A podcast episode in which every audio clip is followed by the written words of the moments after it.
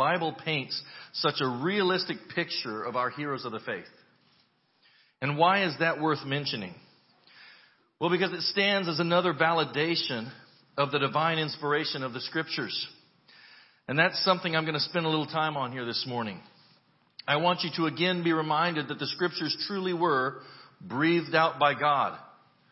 This is not just any other book that you're reading, that we're studying. It is alive and active. It's powerful. It's God's book. Now we've talked at length here before about some of the ways that we can see the marks of God's fingerprints, if you will, the marks of divinity on the scriptures. How do we know the book is actually inspired by God? It bears his fingerprints, we like to say, or it bears his markings. We've talked a lot about that. We've talked about, well, what are some of those signs? Well, prophetic fulfillment, right? There are things that the Bible predicted correct hundreds of years beforehand. Stuff with very, very precise uh, predictions. Things like Cyrus the Great. Cyrus the Great was predicted by name more than 150 years before he was born. It was predicted by name, what he would do, how he would do it. 150 years before he was born by name, that's pretty good. Josiah, the boy king, was predicted by name along with what he would do 300 years before he was born. Those are some handiwork, some fingerprints of the divine inspiration of this. This is not like any other book. Um, Daniel predicted that Alexander the Great would come and conquer and have a, a huge kingdom and his kingdom would be divided four ways, but it would not pass on to his heir. That's incredibly specific. More than 200 years in advance. We've talked about a lot of those things. We've talked about scientific foreknowledge. In fact, we talked about a little bit of that this morning in uh, equipping hour.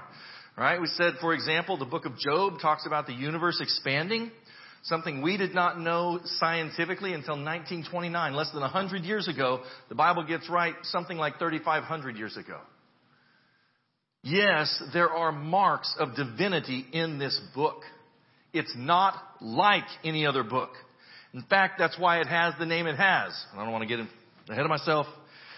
So before we get too deep in any of all that, there's actually another mark of divinity that I want you to see when we're talking about Genesis and we're talking about our heroes of the faith. And that is how accurate, how unflinchingly accurate the record is of our heroes of the faith. The Bible doesn't just record the good stuff they did. It records with painstaking accuracy their faults and failures too. And that is absolutely a mark of the divinity of this book. So before we get too deep into that, let's pray. Lord, we pray you'd show us great things from your word today. Lord, I ask, use me as a mouthpiece today to encourage and edify your people through the truth of your word. Let my preaching and teaching be accurate to your word and to your spirit. Speak through your word today for the building up of your people and the advancement of your kingdom. May all that's said and done today bring glory and honor to you and to you alone. For you alone, Lord, are worthy of it. It's in Jesus' holy name we ask. And all God's people said, Amen. Amen. Okay. Like I said, if you weren't here on Wednesday, Randy began talking about the five solas, and specifically sola scriptura. You remember the five solas? Sola scriptura, which means scripture alone. Sola fide, which means faith alone.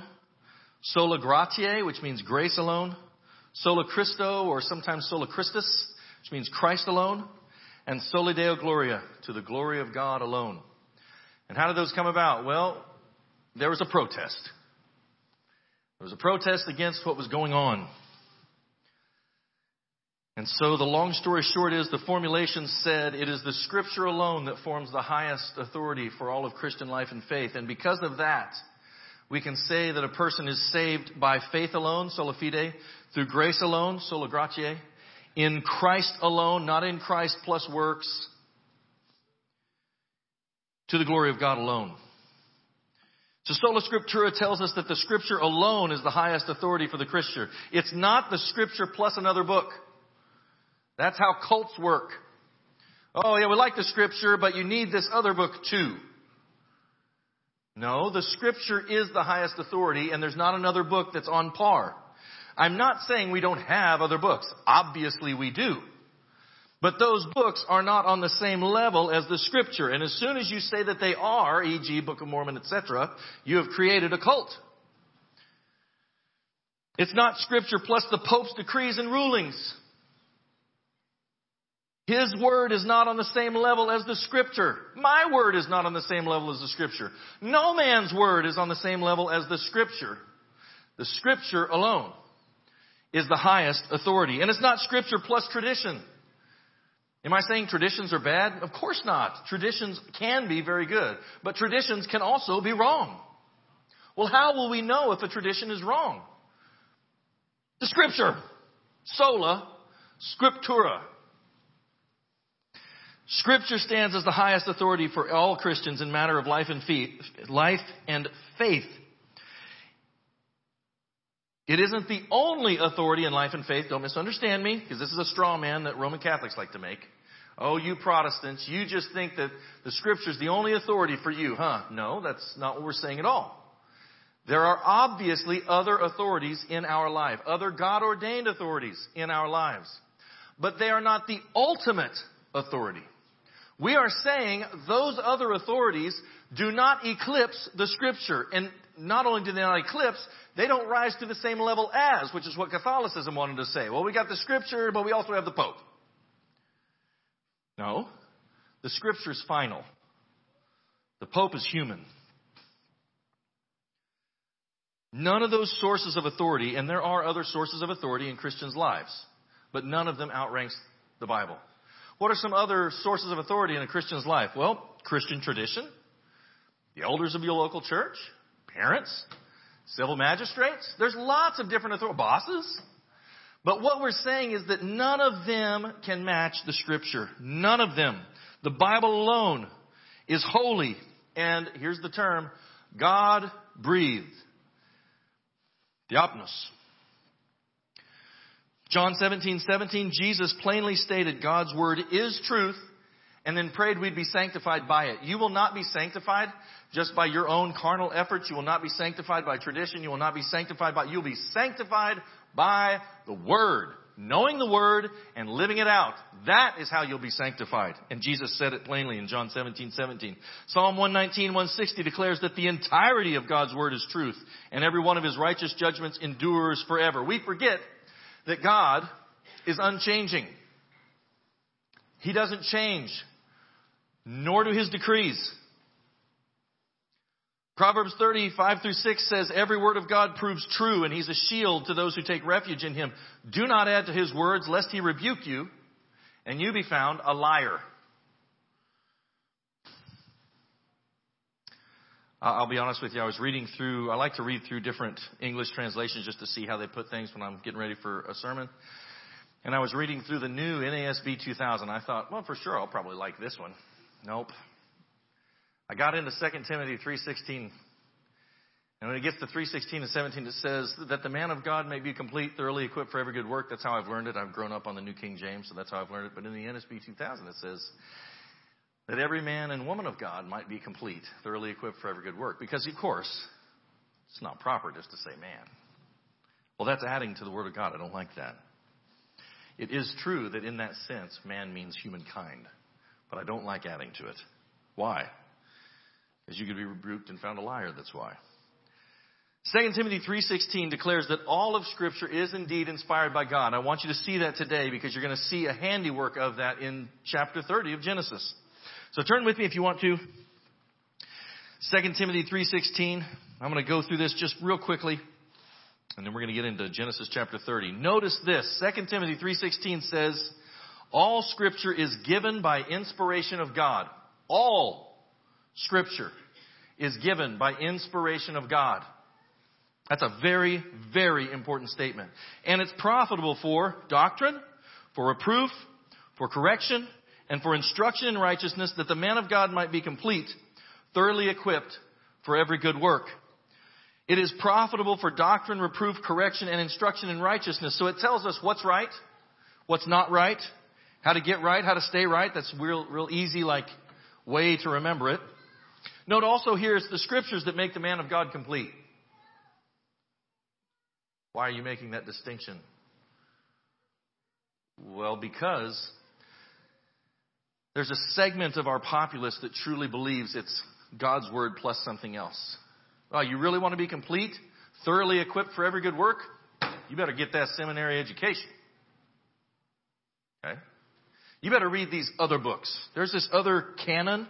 It's like an additional, it's like the Protestant Apocrypha. There's these other books. They're really good books and you need to read them. My Sproul books and my MacArthur books and my, well, those are all good books. Don't get me wrong. But those are not the book that's going to equip me for every good work. I'm not trying to poo-poo mouth some of these. I have a seminary education. I learned a lot of really good things in seminary. I'm not trying to say seminary is not a good thing. But I'm saying you can get through seminary and not even be born again. Well, if that's the case, you're not equipped for every good work. Now, what I'm saying is this book, this word, is what will equip you for every good work. Knowing God's word and walking it out. That's what also qualifies a man for ministry, knowing God's word and then living it out. If you're not walking it out in your life, you don't know the word as well as you think you do. I mean, that's what Paul's letters to Titus and Timothy tell us, right? About the qualifications for men for ministry. Back to the point at hand though. God's word says that all scripture is inspired. What does that mean? The Greek word being translated as inspired in this passage is actually theopneustos. And it's probably a word that Paul himself coined. It's a compound word. The first part of the word theo, theop, theo is the Greek word for God. It's where we get words like theology, right? Theo, ology. Ology means the study of, right? Like biology, the study of life. Bio means life. Theology, the study of God. A theologian, ostensibly, is someone who studies God. Not always. I get that. But that's what the word means. What about the second part though? Pneustos. By the way, it is pneustos. And if we were really pronouncing it correctly, we would say things like pneumatic. There are actually no, um, there are no silent letters in Greek. We only make them silent when we start ripping them off and using them in English. So we'll say things like pneumatic and it starts with a P, right? Tsunami starts with a T. Well, that's because originally these words came out of Greek and they were not silent. So what does it mean though? Theo means God. Pneustos, the second part of the word comes from the Greek word for breath or wind or spirit, the pneuma. Why is that important? Because it means, it is saying this book is literally breathed out by God. It's not like every other book. Pneuma is where we get words like pneumatic. Pneumatic is a machine that's driven by air, right? Uh, a pneumatic drill or a pneumatic air uh, wrench, an air wrench, right? What is it driven by? It's driven by the air that flows through it. What is this driven by? What were the men who wrote this driven by?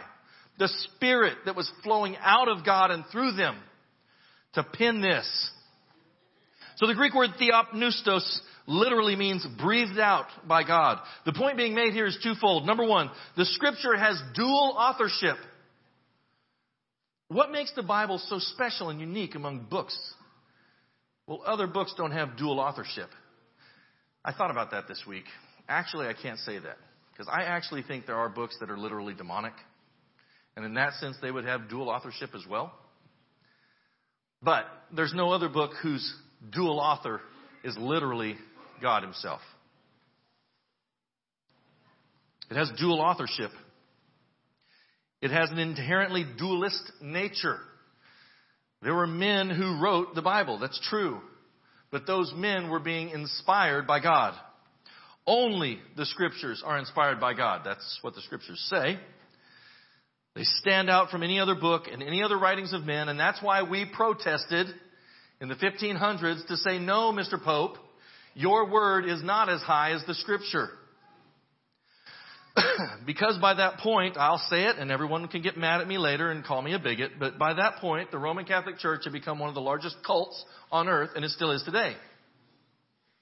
And if you will look up the definition of a cult, which is wide ranging authority, powerful central leader, go down all the, all, just check off all the boxes and tell me how Roman Catholicism does not escape.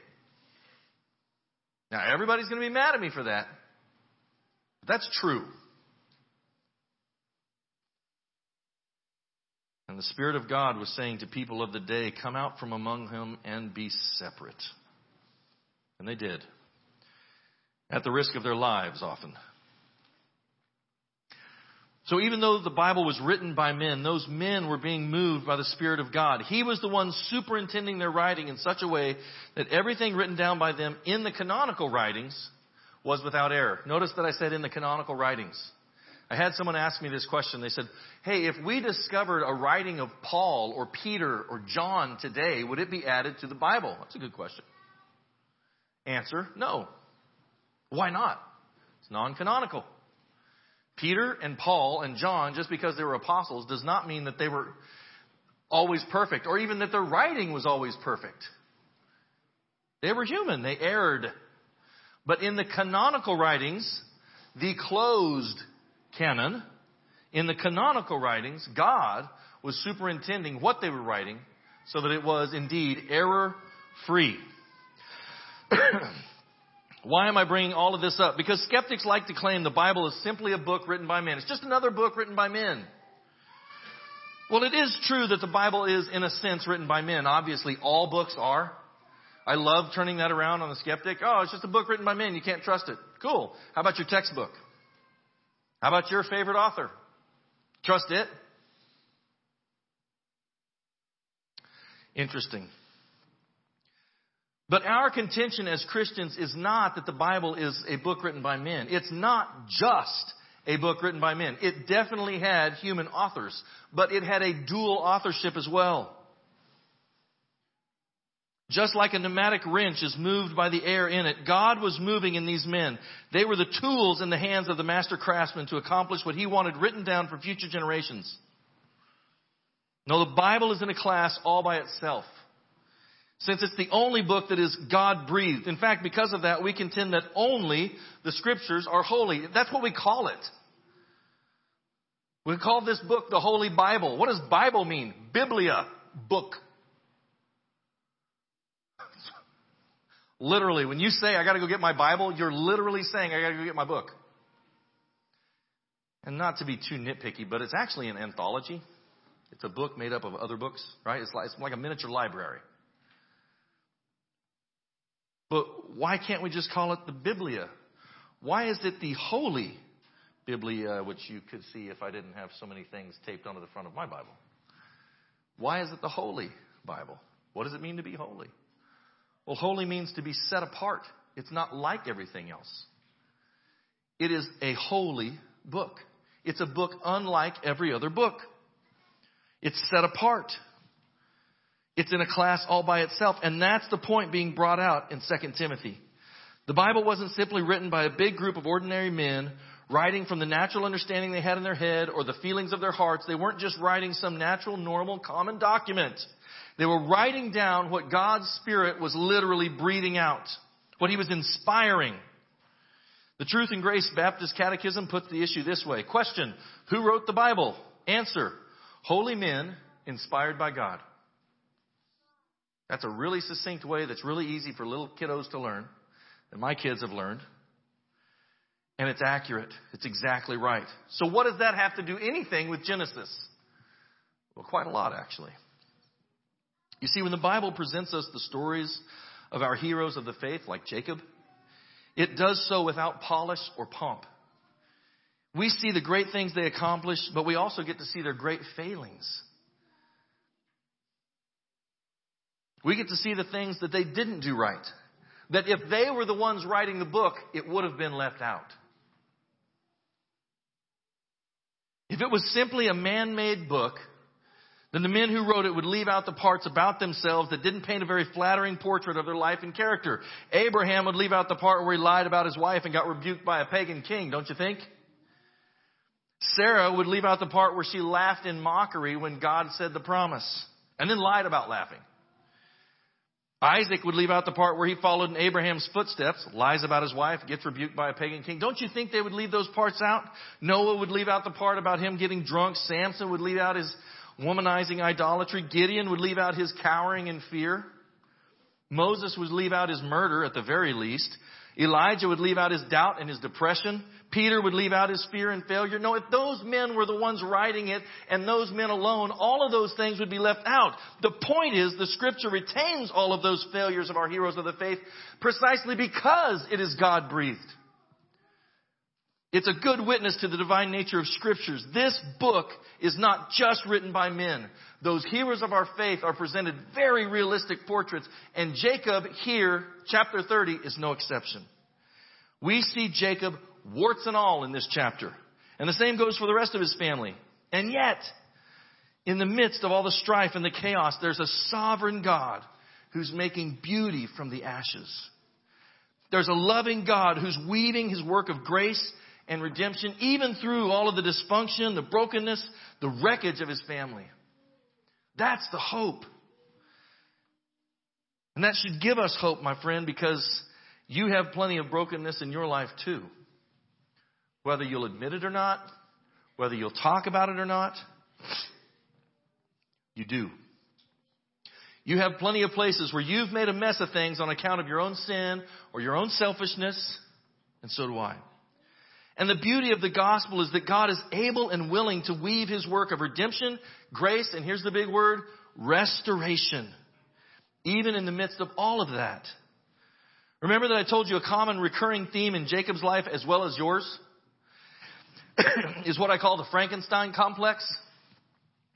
Right? Remember that Frankenstein, in, in that uh, book by Mary Shelley, Frankenstein was the scientist that was terrorized by a monster of his own making. Well, that can happen to you and me too. And it can happen to Jacob. It's quite common that the monster that terrorizes us the most is one of our own making. One made from our own sin, our own neglect, our own disobedience or our own selfishness. Yes, you, my friend, are sinful. And yes, because of sin, you are broken. And yet, yes, He's still well able to mend the broken pieces and to make beauty from the ashes. So I implore you this morning, look to Christ. Now, all that being said, turn with me to Genesis chapter 30. Genesis chapter 30. We're going to start at verse 25 and I'm going to very quickly run through the first 24 verses. We went through this last time. Remember, Jacob is now married to the two daughters of Laban. The youngest is Rachel, whom he loves, and then there's Leah, who he's really not overly fond of. he served seven years for Rachel and was then tricked into serving seven more on behalf of Leah. So as he's serving his time, Children are beginning to be born to him.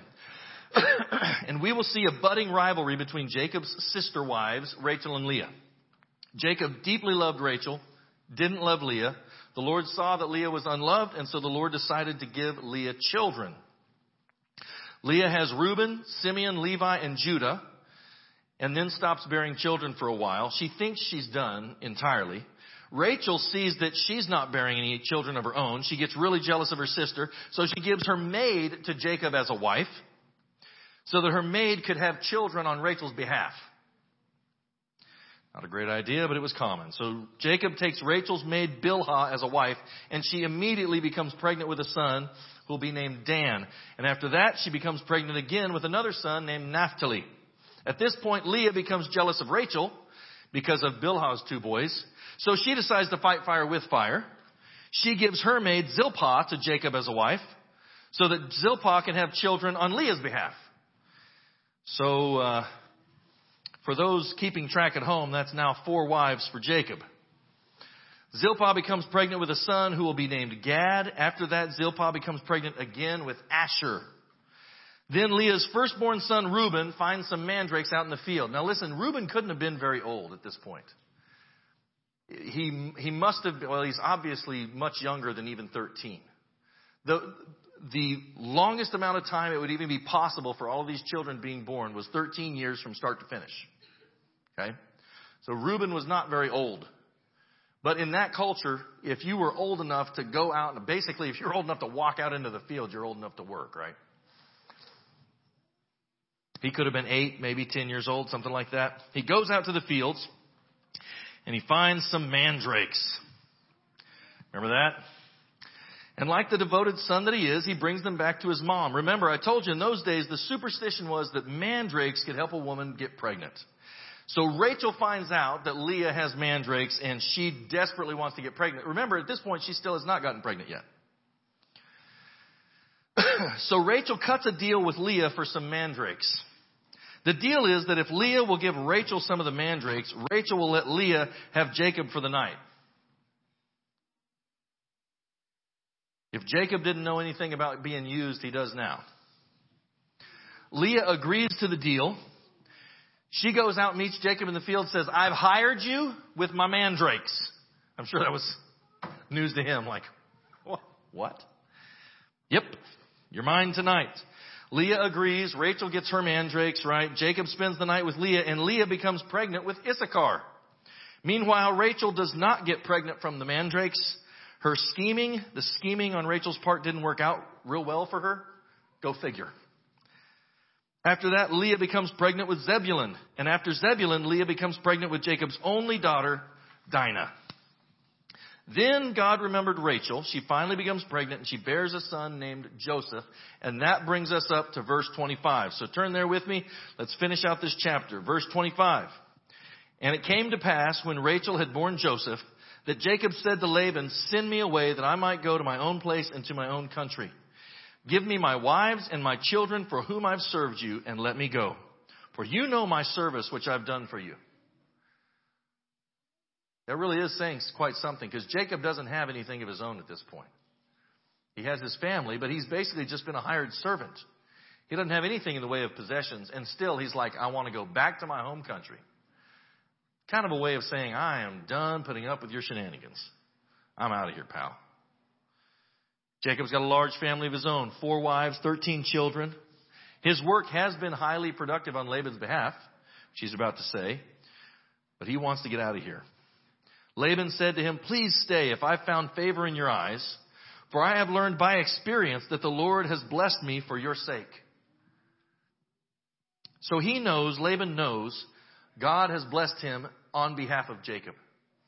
Jacob, because you're here working, I am blessed. I am actually the benefactor. I'm the, I'm benefiting from this arrangement. You know, that really should be the, um, the heart's posture of any employer that has a bunch of Christian employees. I mean, if we work the way we should work, which is honest, hard, our employer should benefit by having Christian employees. Now, the problem is there's a lot of employers whose hearts are way too hard to even take notice of that. In fact, they might just take advantage of that. but it's true. We should be blessings. We should be honest. We should be respectful. We should live with honor. We should work with honor. Laban says, I've found by experience the Lord has blessed me because of your sake. 28, and then he said, Name your wages and I'll give it to you. So Jacob said to him, You know how I've served you and how your livestock have been with me. For what you had before I came was little, and it has increased to a great amount. The Lord has blessed you since my coming. And now, how shall I also provide for my own house? I don't have anything for my own home. I got nothing. I've made you rich and wealthy. You've got great herds, and I got nothing for it. In fact, he could have gone on. He didn't. He could have said, You cheated me into seven extra years. You've broken your word to me at every turn. You've deceived me every chance you've gotten. But he didn't. He held his peace, which says something about his character. It's growing. Under Jacob's care, a relatively small numbers of animals has greatly prospered and become a great multitude. Laban's become quite wealthy on behalf of Jacob's tireless and faithful work. And so he says, Well, what shall I give you? And Jacob said, You don't have to give me anything. You do this thing for me. I will again feed and keep your flocks. Okay, I'll, I'll watch things just like I've been doing before. And then I'll pass through all your flocks removing from there all the speckled and spotted sheep and all the brown ones among the lambs and the spotted and speckled among the goats, and these will be my wages. I'm going to take these oddly marked animals. That's going to be my wages. Here's Laban just being Laban the pagan again. 33, Jacob goes on to say, So my righteousness will answer for me in time to come. When the subject of my wages comes before you, every one that is not speckled and spotted among the goats or brown among the lambs will be considered stolen if it's with me. In other words, if these, these livestock have normally colored offspring, you keep them. And if you find any of them in my herd that are normally colored, you can take them. We'll consider it stolen. You can have it. And Laban said, Oh, that it were according to your word. In other words, sounds like a good deal to me. And what does he do? Just acts like Laban. That day, he removed the male goats that were speckled and spotted, all the female goats. Oh, you remember the ones that were his wages? That's what he's removing. Everyone that had some white in it, all the brown ones among the lambs, and he gave them into the hand of his sons, and he put three days' journey between himself and Jacob. And Jacob fed the rest of Laban's flocks. How about that? Jacob is saying we've got a mixed herd. Part of this herd is just normal color, just straight white, straight black. And part of this herd is kind of speckled and mottled and streaked and grizzled. And I'll take those. Because in his mind, this herd is going to breed together, right? And some of the goats are going to come out normal colored, and some of the goats are going to come out speckled, spotted, and streaked. And some of the lambs are going to come out normal colored, and some are going to come out spotted and streaked. And Laban goes, Sounds like a good deal to me. He takes all the streaked and spotted, all of the ones that would be Jacob's, and he says, Oh, they're my sons. You get to watch my flocks. That's just the ones that are solid colored over here. So your wages, good luck. Man, if there weren't a sovereign God watching over him, he would really be in for it. But he's not. Here's Laban being the deceiving manipulator again. And so Jacob is now only feeding and caring for the solid colored animals of Laban's flock. If you, if you would, you can put it this way. He's starting from ground zero. again. After being deceived by his father-in-law. Again. No idea why he'd want to go home. But remember, there's something of a secret weapon at play that old Laban didn't quite get figured into the calculations, but God did. Remember how the men of the area water their flocks? If you turn back to Genesis 29, you'll find out they all bring their flocks to the well together. Because there's this one well, and they have to roll the stone off the top, and they've got these troughs set out all the way around this well. And so all the flocks come, and they water them all together. And Jacob realizes this could work.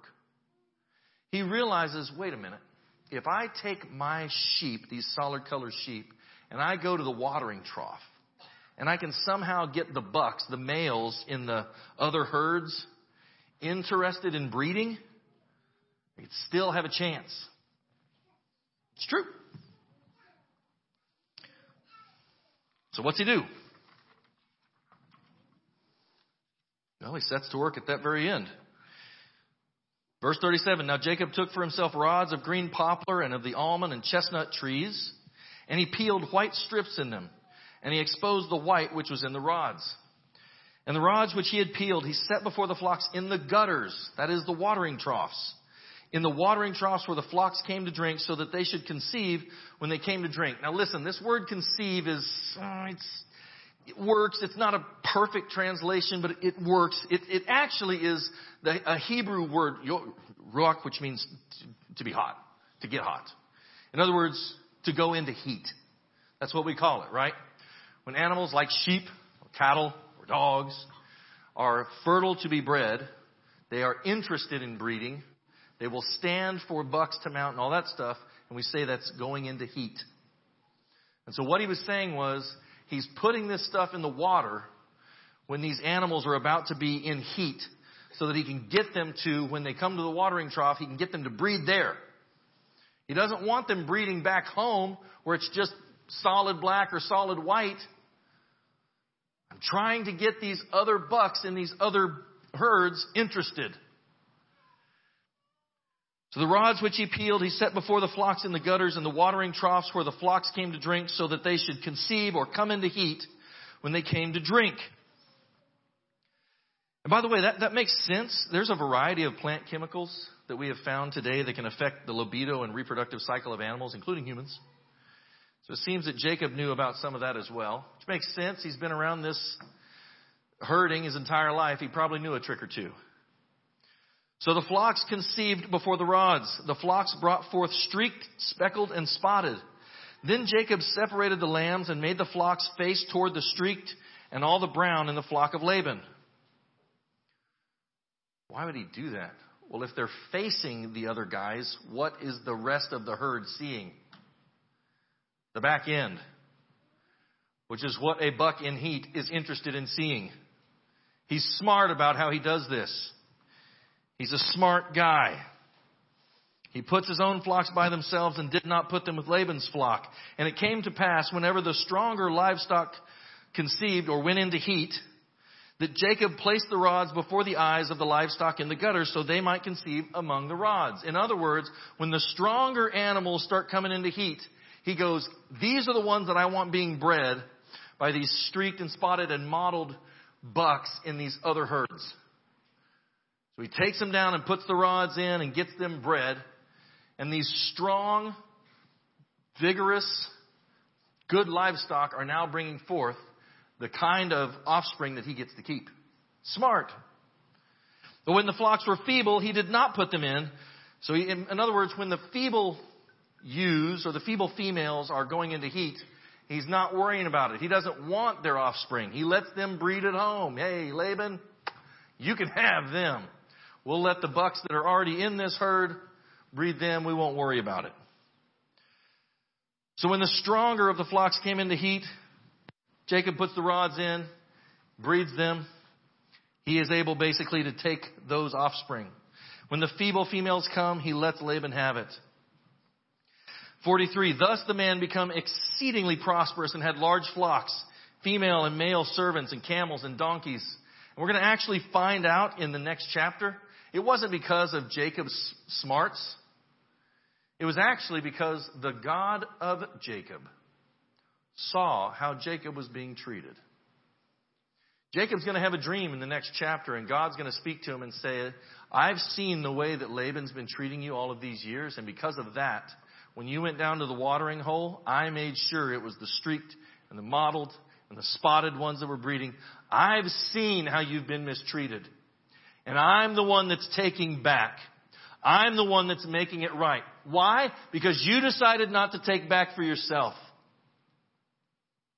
I've seen the way you've been mistreated, and I've decided to handle it. Christian, it's the same God that's watching you. You don't have to take vengeance. Vengeance is mine, saith the Lord, and I will repay. God is in one swift stroke giving Jacob exactly what God had promised before Jacob was ever born, and at the same time meting out the judgment that Laban's actions deserved as well. The God that you serve is well able to do that. You do not need to take vengeance of your own. You're watched over, loved, and protected by a much higher power. The God of Jacob. We will find out in the next chapter that Laban still changed Jacob's wages ten times even after that. If the flocks were bearing predominantly spotted offspring, Laban would come out and say, no, no, no, I'm just kidding. I'm going to take the spotted from now on. You just get the streaked. Guess what would happen as soon as he made that change? All those lambs started bearing streaked. And he would get upset. No, no, no, I'm going to take the streak. You, you get the speckled. And all of a sudden, all of those lambs would start being speckled. Ten times he did that. The problem is, Laban thinks, I've got to outsmart this Jacob guy. And the problem is, you've got to outsmart Jacob's God. The problem for Laban is not Jacob's smarts, it's God's sovereignty. And even though Laban kept changing Jacob's wages, the Lord was watching over it all and making it so that Jacob grew wealthy all the same. Let's close this out with this reflection and reminder. Christian, the Lord sees all we do, whether good or bad. And He will recompense it too. Have you been mistreated by an employer or a family member, a friend, a neighbor, confidant? Don't fret. The Lord sees it. Still walk with your integrity. The Lord sees it. Have you mistreated an employer or an employee or a family member or a friend or a neighbor or a confidant? Guess what? The Lord sees that too. And since the Lord sees it and the Lord will recompense it, you don't have to worry about taking vengeance. You can simply bring it to the Lord in prayer, knowing that He cares for you. You can cry out to Him knowing He sees it all and He is perfectly just and He's going to make it right. But what if it's you that's on the other side? What if you've been the Laban? I'm sure none of you have ever been the Laban. But I have once or twice. What if you've been the one who's dealt wrongly? Then what? Well, then admit your guilt. I'm sorry, I've done you wrong. Look to Christ for forgiveness. And then go and make it right with those you've done wrong. I'm not saying I'm not arrogant now, but you didn't see me at 20, 21, 22. I was much worse then. And there were guys that I played college football with that I was an absolute arrogant butt to. And after I got born again, I really got convicted about that. And I thought, man, I do not want to go talk to these dudes. I don't particularly want to see these dudes again, to be honest with you. They don't like me. I don't like them. I'm just going to let this go. And I could not get away from it. The Lord just kept convicting me about it. All right, Lord. So I go and find these guys. A lot of them, was social media was just coming of, of age of the day, so I could look them up on there. And I start emailing them and writing letters and stuff and just saying, hey, I just want you to. I, I found a couple of them phone numbers. One guy I ran into in Walmart, so creepy. I'm in the parking lot feeling really, really convicted about this guy. And I'm like, you know what, Lord? Uh, real nonchalant, thinking I can get out of it this way. You know what, Lord? If I run into him, I'll apologize. But I'm not going to see him because he's moved off. He's like three states away. Well, I forgot his parents still live in Ada.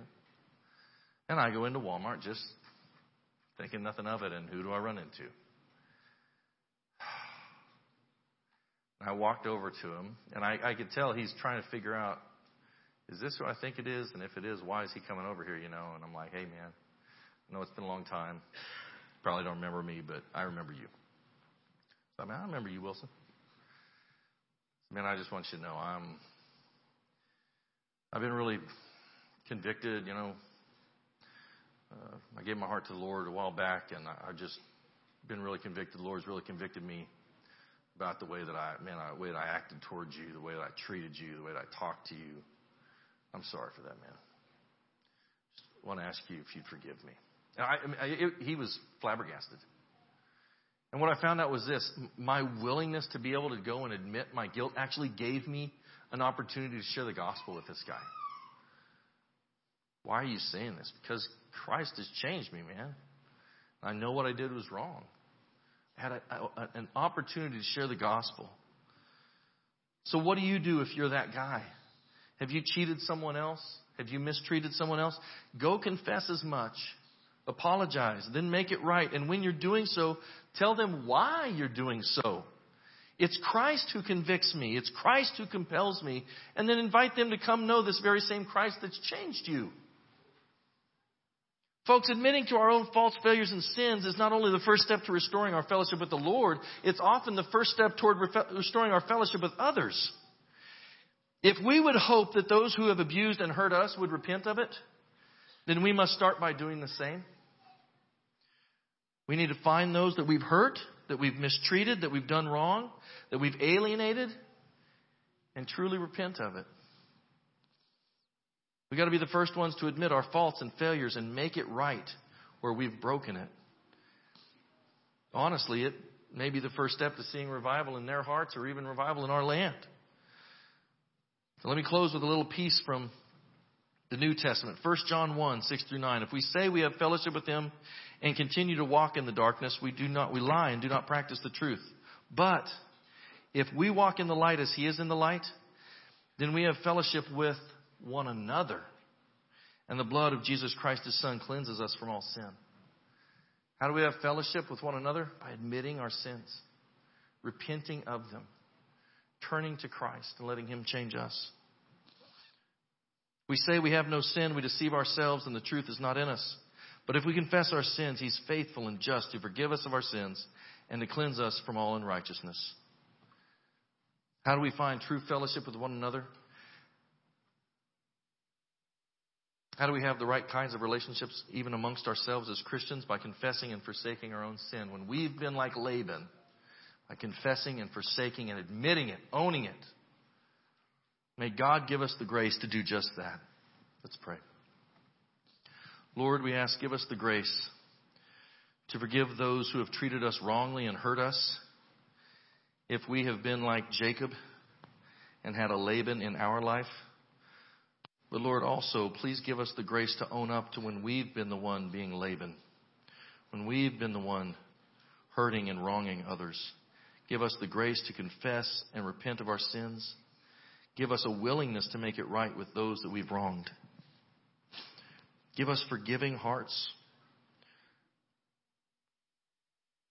Let us look to Christ and find in Him the grace to forsake our selfish ways and to live in a manner that's consistent with our Christian testimony. It's in Jesus Christ's name that we pray. And all God's people said, Amen. Amen.